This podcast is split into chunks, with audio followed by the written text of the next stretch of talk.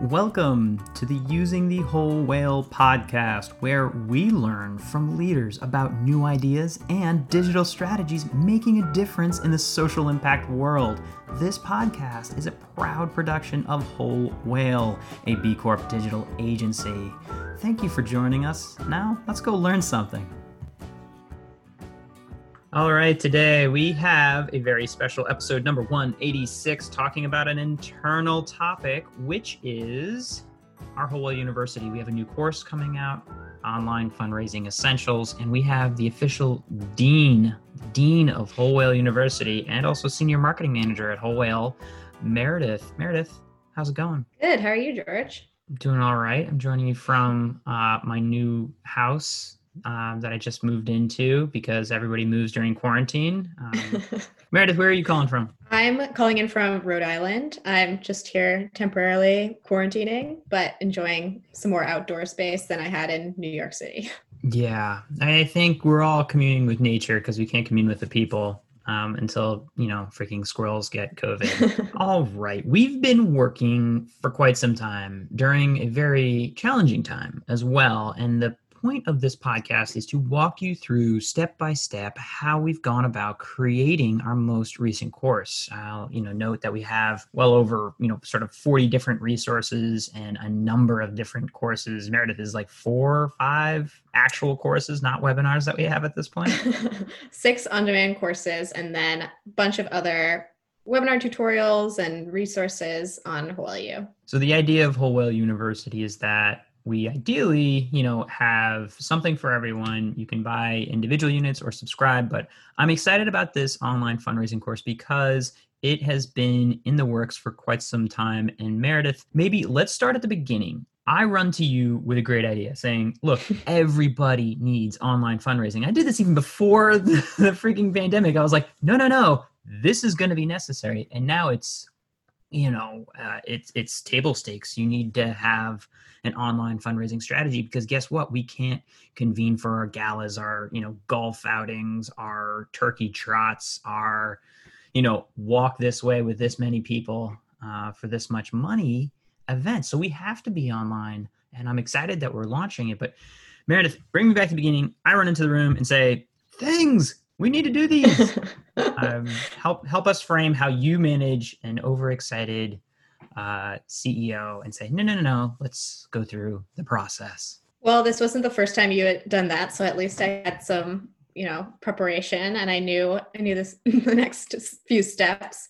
Um, so my first response was, okay, let's like schedule a meeting and, and talk through what this would actually look like um, with some other members of the team as well. And so we started planning this course actually with actual next steps for making it happen in February. We decided on the topic, um, which you had already ha- come in yelling about, and then we really zeroed in on the framing. Most importantly, what is our point of view for this topic? Because there are so many organizations that talk about it, so many courses out there about online fundraising, lots of resources. But what is our perspective on it, and how can we make this actually useful for nonprofits and we we zeroed in on our our strength which is tactable tact whoa actionable practical steps um, that things that nonprofits can do to increase their revenue year over year and also not just zero in or focus on one viral moment or one thing that is going to save them every year because so much changed especially after we got into covid times it became even clearer that our framing of this as a drumbeat strategy with things that you were doing all year long to get a check month over month is going to be the most useful for organizations in our network. So that was our our framing and our goal for the course and then from there we started actually putting together what the content would look like. Yeah, I like the piece where you look at the landscape and say, why would ours be any different? Too often we come up with a great idea in isolation in our little bunkers and then run out and say, this is a great idea, not realizing that ideas are cheap, not realizing that, frankly, if you, the human, have that idea, several others probably did too in the world of 8 billion folks. So, what you cleverly did is did a little bit of market research. So, this first step is saying, hey, let's take a step back. I know we're excited let's look at what's out there. Why is what we'd say any different than, you know, Joe and Jane, the fundraising professional? Mm-hmm. And then we approached it saying, like, okay, this is our audience, this is our voice, this is our approach. I will say my initial confidence in my ability to sort of do this course the way we've done others, meaning that I have a massive deck. I've prepared it. I've pitched it. I've done this. I've trained like many, many times um, prior to be like, hey, I'm just going to jump in front of a camera. We used to do a one day shoot where I'd run in, run through a bunch of slides, and then you'd have to deal with the aftermath. And you pushed us in a different direction, and I would say a more professional direction this time. So, do you want to move us into the next phase of planning out the course? Yeah. So, as you mentioned, we had done this before with a bunch of other courses, and it was was still easy despite the way it sounds just like me being left with a bunch of recordings of George talking, but you had done a lot of those presentations so many times that it was really seamless. But this one became a much it's a much bigger topic than some of our other uh our other topics and there's a lot more in it and a lot of it was newer um, in terms of what we had presented on we hadn't formally presented on um, some of the elements of this course before so we had to build some new elements of our, our previous shorter online fundraising deck. And doing that, also knowing that George is already remote, um, and we were trying to find some way to schedule in person time for recording, but that was getting difficult. And then it got even more difficult with COVID.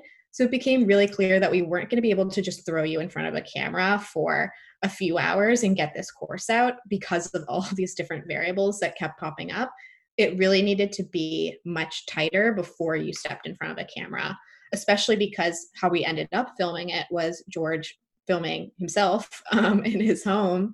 Uh, so without a director being there on to help point out if you know there was um, something was missaid or something didn't actually make total sense so we really need to make sure up front everything was clear and so we spent a lot of time a lot of our time in the preparation creating a script for this course.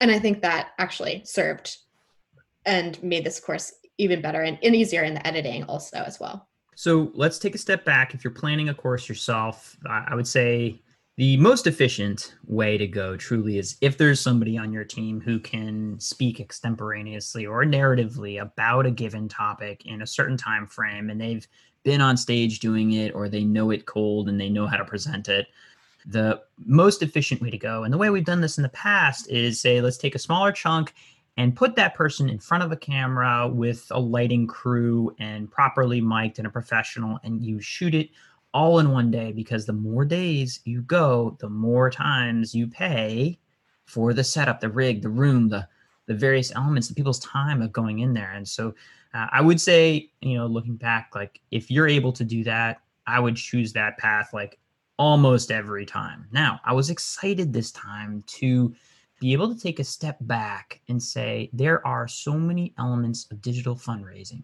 of online fundraising tactics that we've covered in podcasts. We've covered on, you know, some YouTube videos that now have well over 100,000 views of people looking at them.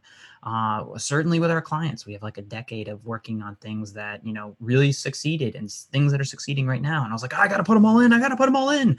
So I created a over 400 slide deck and presentation, which Meredith then said, you're not allowed to just extemporaneously speak through these. Uh, and, and you pushed me to do the next phase because um, you had created an outline saying like, all right, here's the outline of what we need. And I edited, went back and forth. And I, then I made a bunch of slides that sort of brought that narrative to life with facts and research uh, and, and case studies.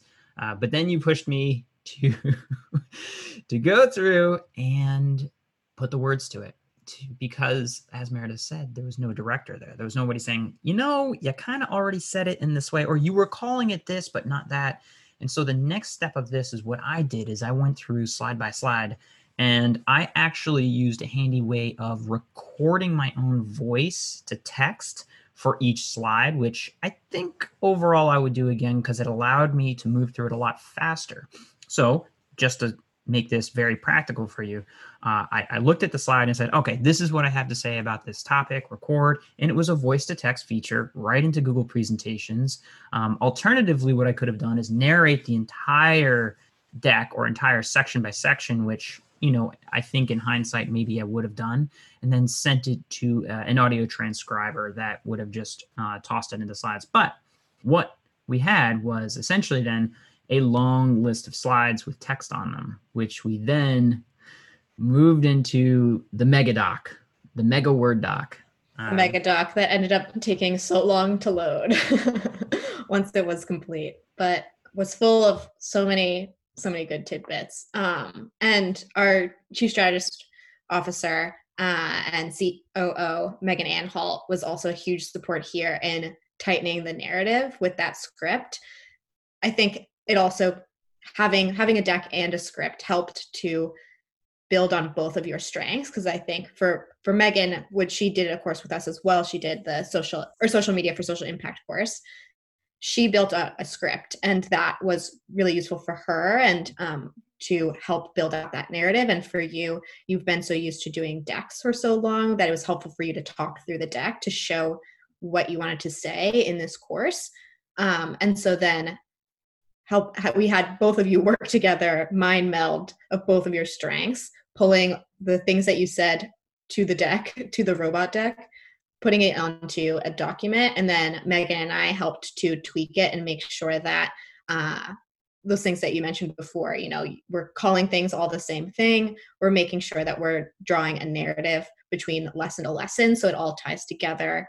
Um, and even though at the time it felt like we were you know having a lot of a lot of different hands in the pot. I it ended up I listened I went through the course for the fourth time probably this week and it actually it tied together really well.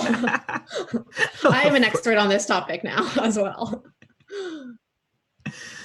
Yeah, the interesting thing is when you really you know put your ideas to paper um, to that digital paper and then have someone else like almost like book edit review it Megan ended up doing more. Megan Anhalt, our COO, Chief Strategy Officer, doing far more than just like editing things. Which, by the way, when you speak extemporaneously, you make grammatical errors, you trail off, you do have uh, the need to be edited uh, in that respect. But she also went through and edited the ideas and kicked the tires and added her own and and helped move things around. Uh, I would argue that it would have been better to have probably had that mind, which you said meld, which was more of a, uh, I would call it a brain war.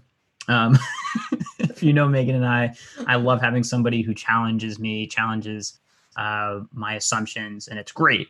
Uh, it probably, if I'm, if I were to go back in the hot tub time machine, I would do a couple things different. One may have been to have had that little bit more of a brain war in the outline or presentation phase to be like, really, does this feel right? Um, because as we went through, it was 150 pages of words, like straight words, which um, brought us to our next step, um, uh, which was the filming part. And so, normally, as Meredith said before, we would do one day, big shoot, get set. Um, that simply wasn't possible. I was remote. I am based in California right now, and I cannot come back to New York for the foreseeable future. So, um, you know, I set up as best I could my own uh, DSLR uh, rig with audio, lav, uh, hookup, uh, basic lighting kit. And uh, I had to do it at night because I also run a daycare here. I have two small, very loud kids that are being, you know, at any point uh, up or down or running around. so I had to do it at night to keep the audio levels normal and also lighting consistent and so at night, I would go through, and this was different for me because I had to read from a script. And reading from a script versus speaking extemporaneously uh, changes your energy, changes your pace and cadence. And it took some practice. Um, so, quite literally, what it was was an iPad set up with a reflecting mirror with the DSLR behind it running through, and then a light ring um, around that. So, you're looking, reading a script as it goes down as though, you know, it is, in fact, a teleprompter.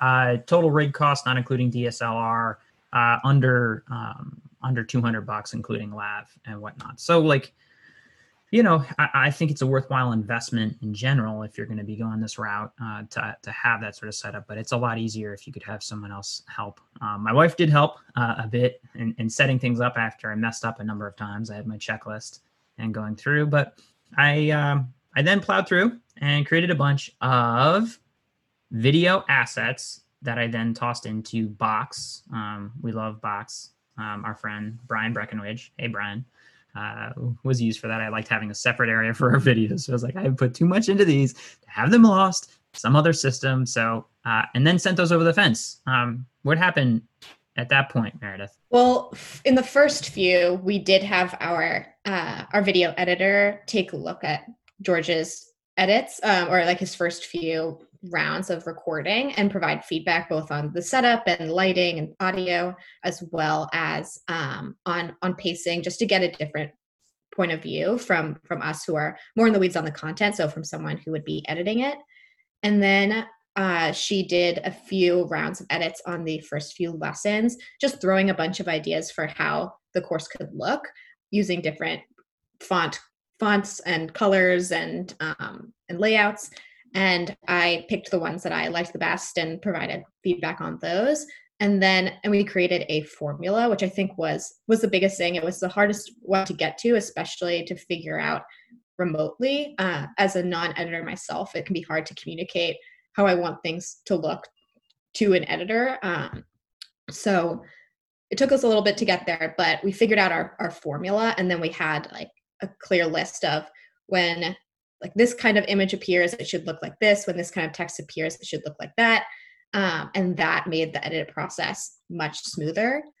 Uh, but even so, I still um, needed to do a lot of annotations to make it easier for our editor because it can. It's a lot. It's a lot of work and a lot of um, of little moving parts for an edit. So I would watch all of George's raw uh, footage and I would annotate where I wanted certain graphics um, or certain text within Box. So I just used the comments within Box, which was really easy. And then our video editor had a note for, you know, at 20 seconds, put the logo here. At 40 seconds, add this text. Uh, and it made her life a lot easier to have those notes there. That's so useful because we're like using one tool, going through and doing that. Uh, I have a bit of a funny aside here is that one of the pieces of delightful feedback our chief strategist gave was that I looked a little tired. Now, normally I'm able to hide that because I wear glasses. I need glasses to see far away. I use blue light filter glasses. And so, like, when I take them off, one, I feel like I look way too young um, and not like myself because I'm all kinds of glasses. Um, and the other thing is that I then had to stand a lot closer to the teleprompter because I couldn't read that far away. Um, but the other thing that was happening is because I was working late at night, I was getting very, very tired because I was then being woken up in the middle of the night by my kids. And I was getting some pretty solid bags under my eyes. I like looked like just rough. I looked weathered. so she's like, You gotta get more sleep. I'm like, Oh, come on. You know, uh hard we were asking hard hard thing made more difficult. But I you know what I love? That the team is so sort of like open and unafraid to give me even that level of feedback is what makes our products, I think, that much better. They're like, oh, how do we tell George it looks like, you know, he is, you know, dazed and confused uh, meets educational instructor. So yeah, I, I think the the feedback phase was important and not sort of feeling like, well, I can't redo that again. Um, and I, I was uh, hopefully amicable, amiable, willing to change a bit. Yeah, you re- you redid some of them quite a few times.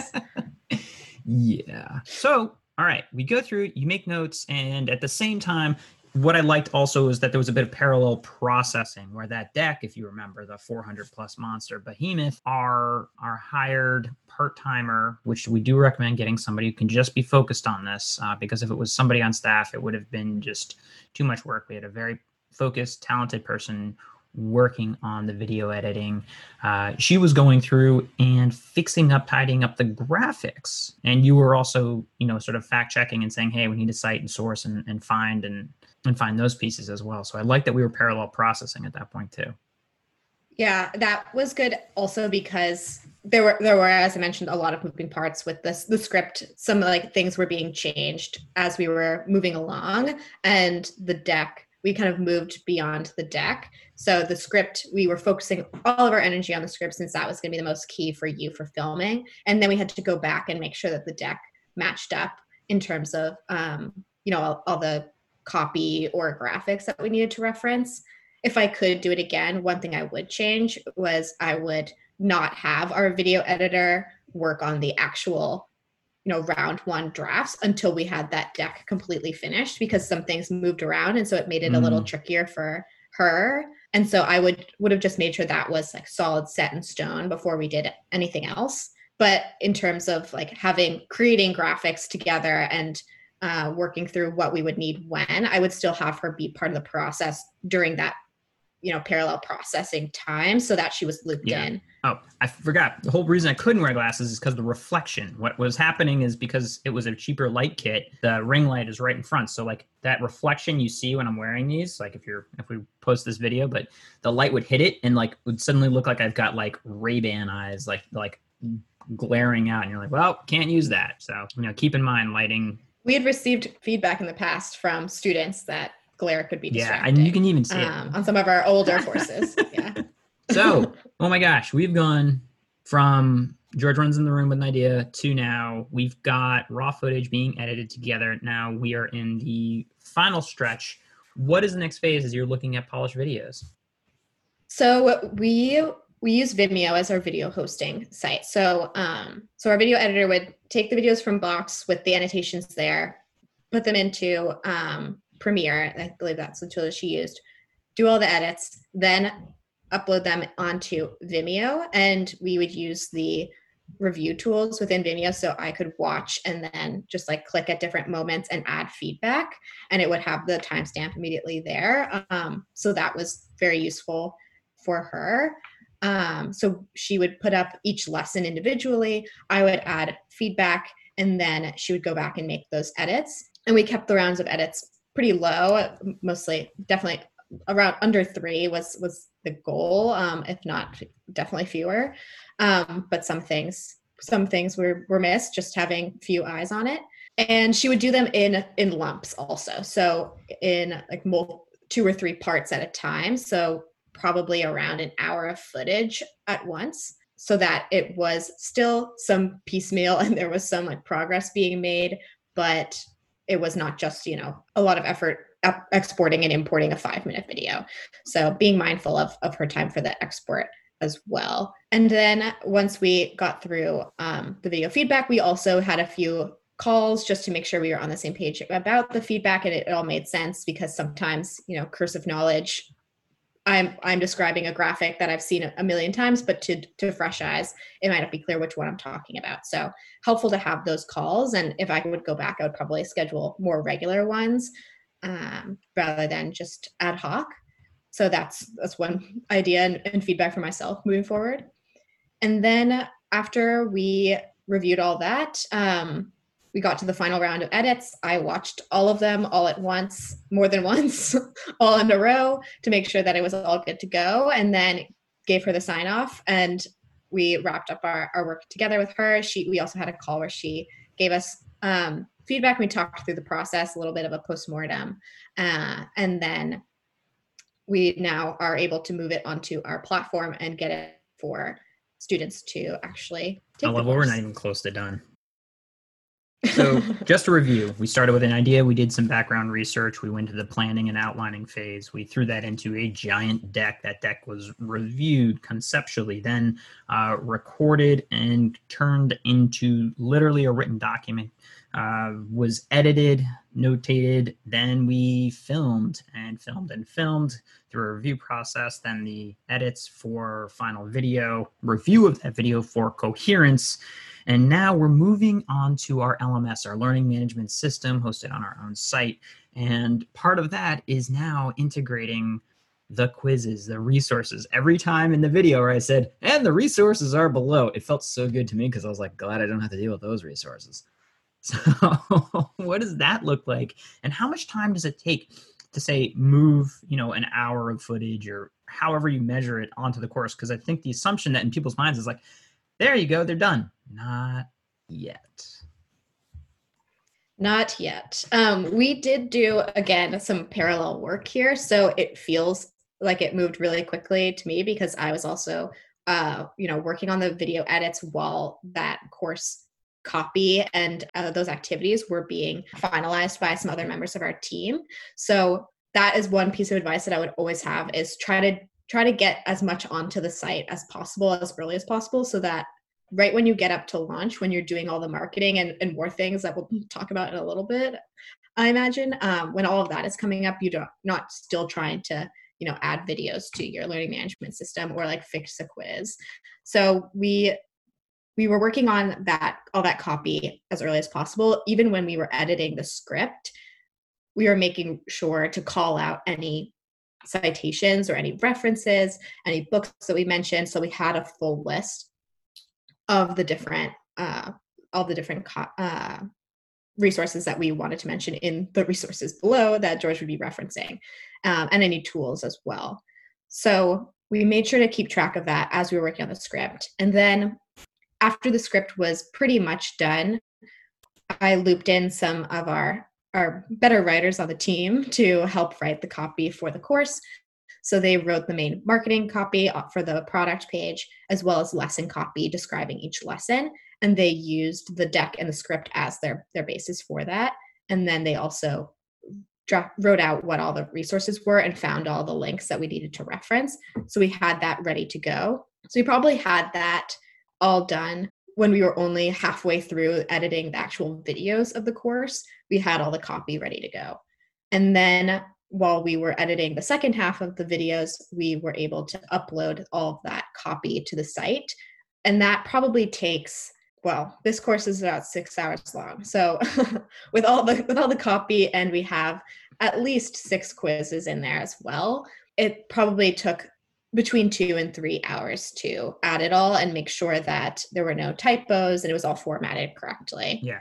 And then we still had to add the video embed the videos yeah. later. Six hours. That wasn't a typo. That wasn't a yeah. you didn't mishear that six hours. Um, another funny aside um, we'll we'll probably post this this later but i just gave myself a haircut. Um, i've gotten better at it. However uh, my hair starts off short and then goes longer and longer throughout the course um, quite literally because it took so long to go through that recording phase um, so another another fun. I feel like we need a pop up video version of this. Um, MT, MTV. Speed it up or something so you can watch your hair grow. Really yeah, we don't need that. Um, just silliness. Okay, we've moved it onto the LMS. Now we're in the launch phase, but I want to take a second and talk about pricing.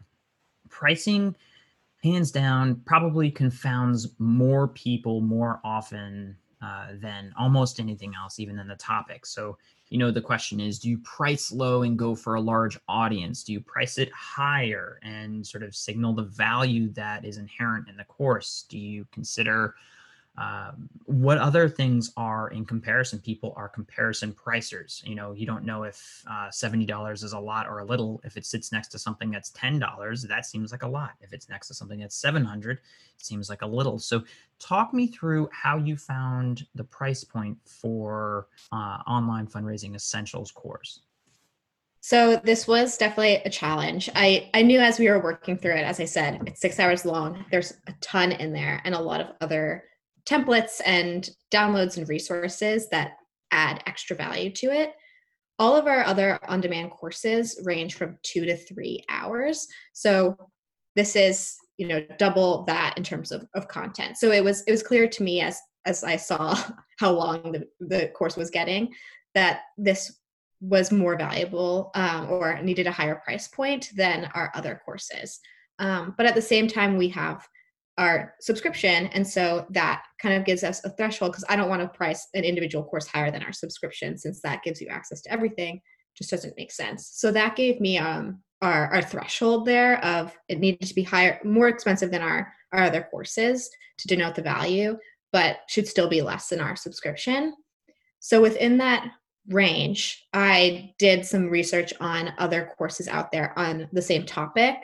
Um, of similar length and also um, from organizations that target nonprofits or smaller organiz- smaller for-profit organizations as well um, who have the same kind of budgets that uh, our our network would probably probably have for learning. Compiled a list of all of those um, of their price points for these similar courses looked at looked at our threshold and what fit in there and then also did some modeling based on how much the course was costing we still hadn't gotten to the end so i knew that there was a little bit more that we would need to spend um, so just looking at you know how many students we would need to get to break even how feasible is that number and some of those different questions and came up with the price point of um, $199 for the mm-hmm. course. And as of right now, I mean, we're talking in the basically, you know, August of 2020. What is our whole whale subscription cost that gives you access to everything?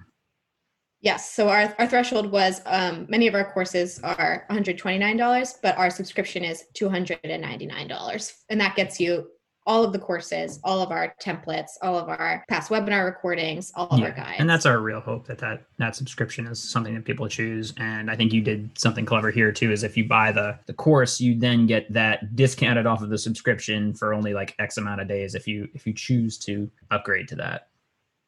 Exactly. So if you we set up um, an automation, I love automations. Um, so if someone purchases just one product, one course, then they'll get an email um, offering them the the discount or a discounted subscription. So basically, they're only ever paying for that subscription cost. They're not paying for a product and a subscription. That's just not fair. Um, but they do have 30 days um, to redeem that coupon. Mm-hmm.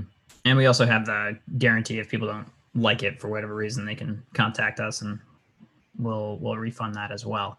Uh, you uh, you alluded to the other element in here, which is the total cost of the course. Now we're not even done technically technically with uh, the launch and whatnot but what is you can you have my permission to you know be completely open how much how much has this costed us not including whole whale staff time which would make it utterly ridiculous uh not including whole staff time believe we're, we're at over 12k mm-hmm. for the course. So it's not it's not an insignificant cost to produce a course in terms of video video editing and um, staff time and also tools and your your tech setup. It's all it all adds up. Yeah and I, I, think it's important to put that number out there because you know we've done courses for a lot less to be honest. You know i think our record is like you know four or five k for a course. I mean we could do it for even less with you know less quality and just sit on a zoom call and just talk for three hours. But you know i think what people have come to expect is a is a bit higher. And I would say this went probably over budget, but what I'm excited about is that it is far more comprehensive. And quite literally, we're now going to use this as onboarding training, literally capacity building for Whole Whale. We just hired somebody the other week, and she's going to be taking this course. She's excited about it, and it's going to get her up to speed on all of the tactics we literally use for our clients that we recommend, that we have proven and, and researched. So it won't be like, what is that thing you're talking about? It is like I mean, it, it is a great asset even for us, even if nobody buys it. I hope people buy it um, because it wouldn't be bad to to to make more than we spent because you know companies. But uh, I am I'm really liking where where this thing is ending up.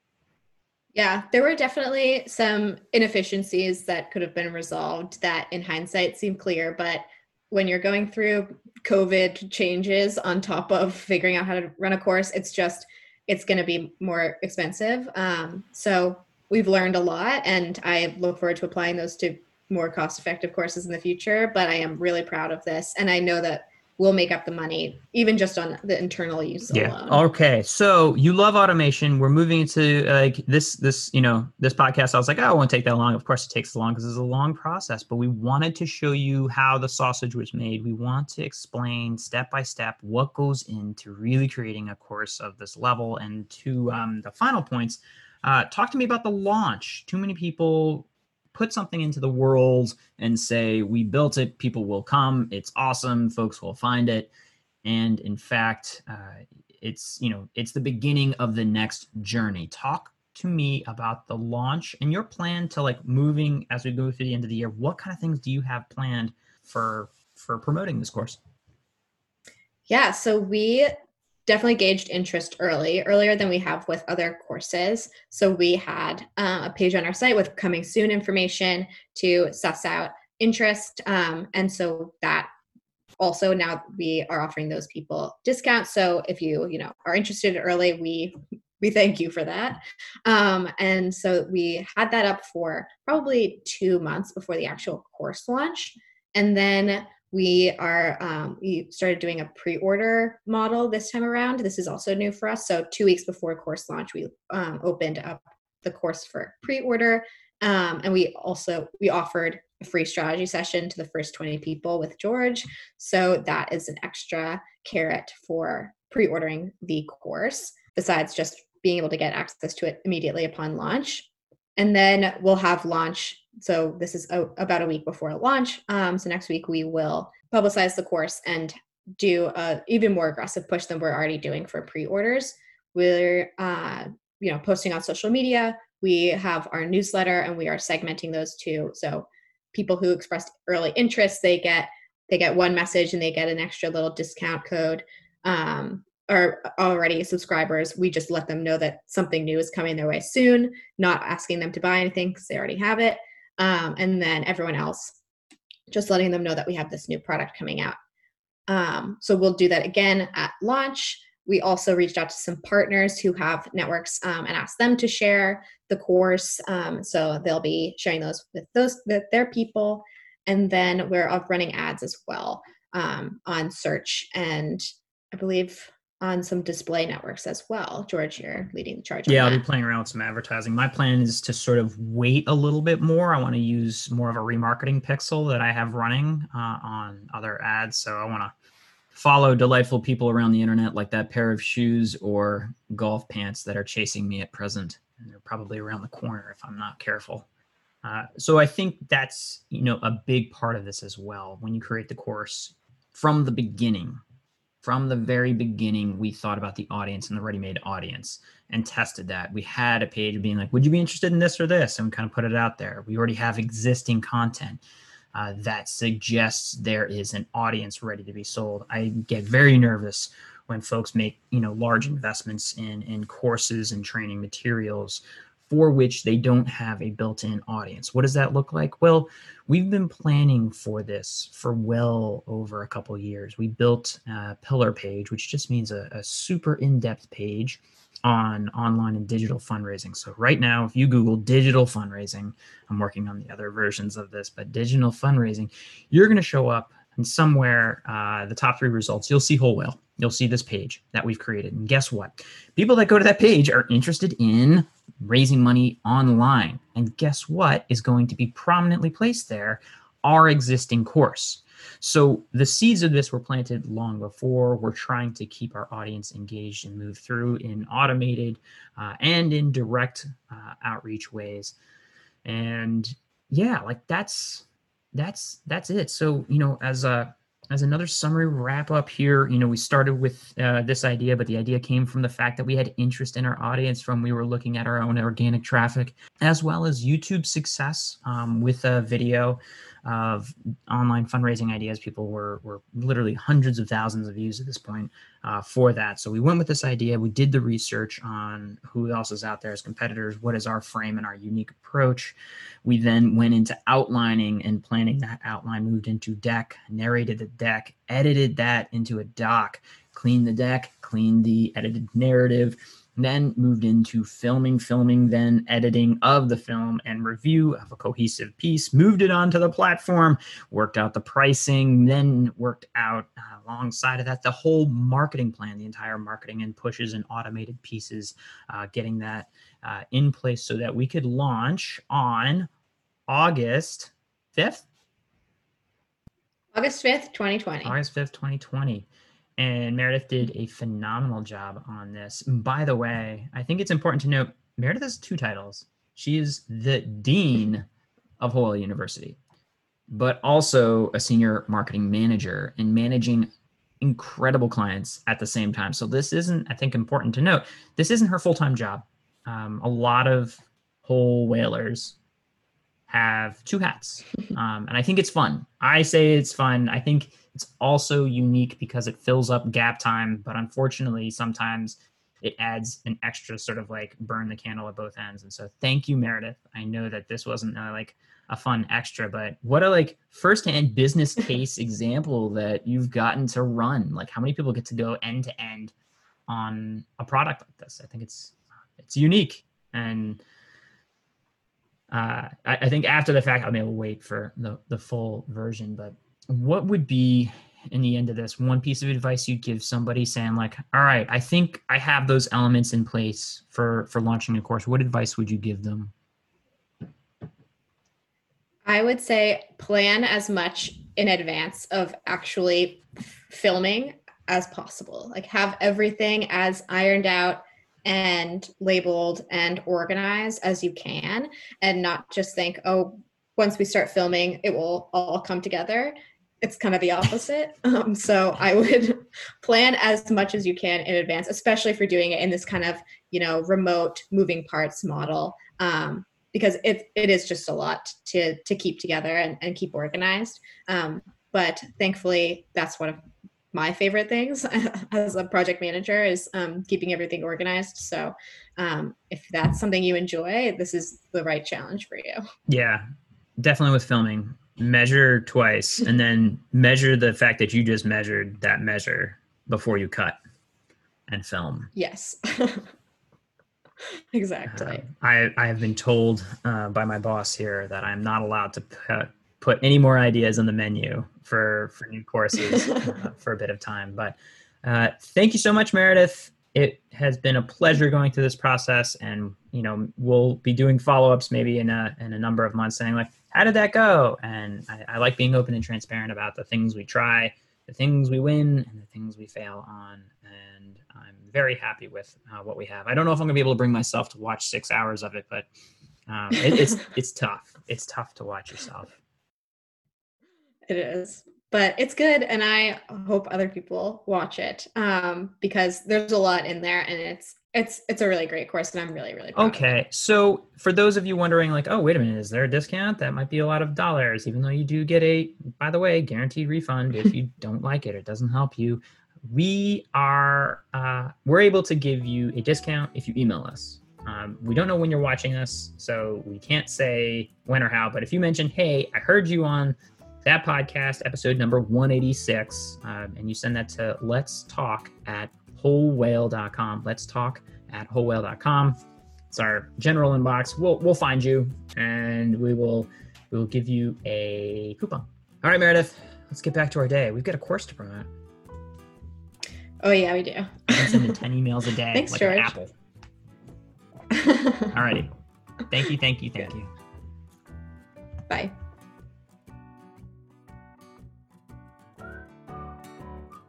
This has been Using the Whole Whale podcast. If you want to keep learning more about these topics and others, head on over to wholewhale.com slash university to keep learning with us. Thanks as always to gregthomasmusic.org for his tunes that underwrite our tracks. They're fantastic.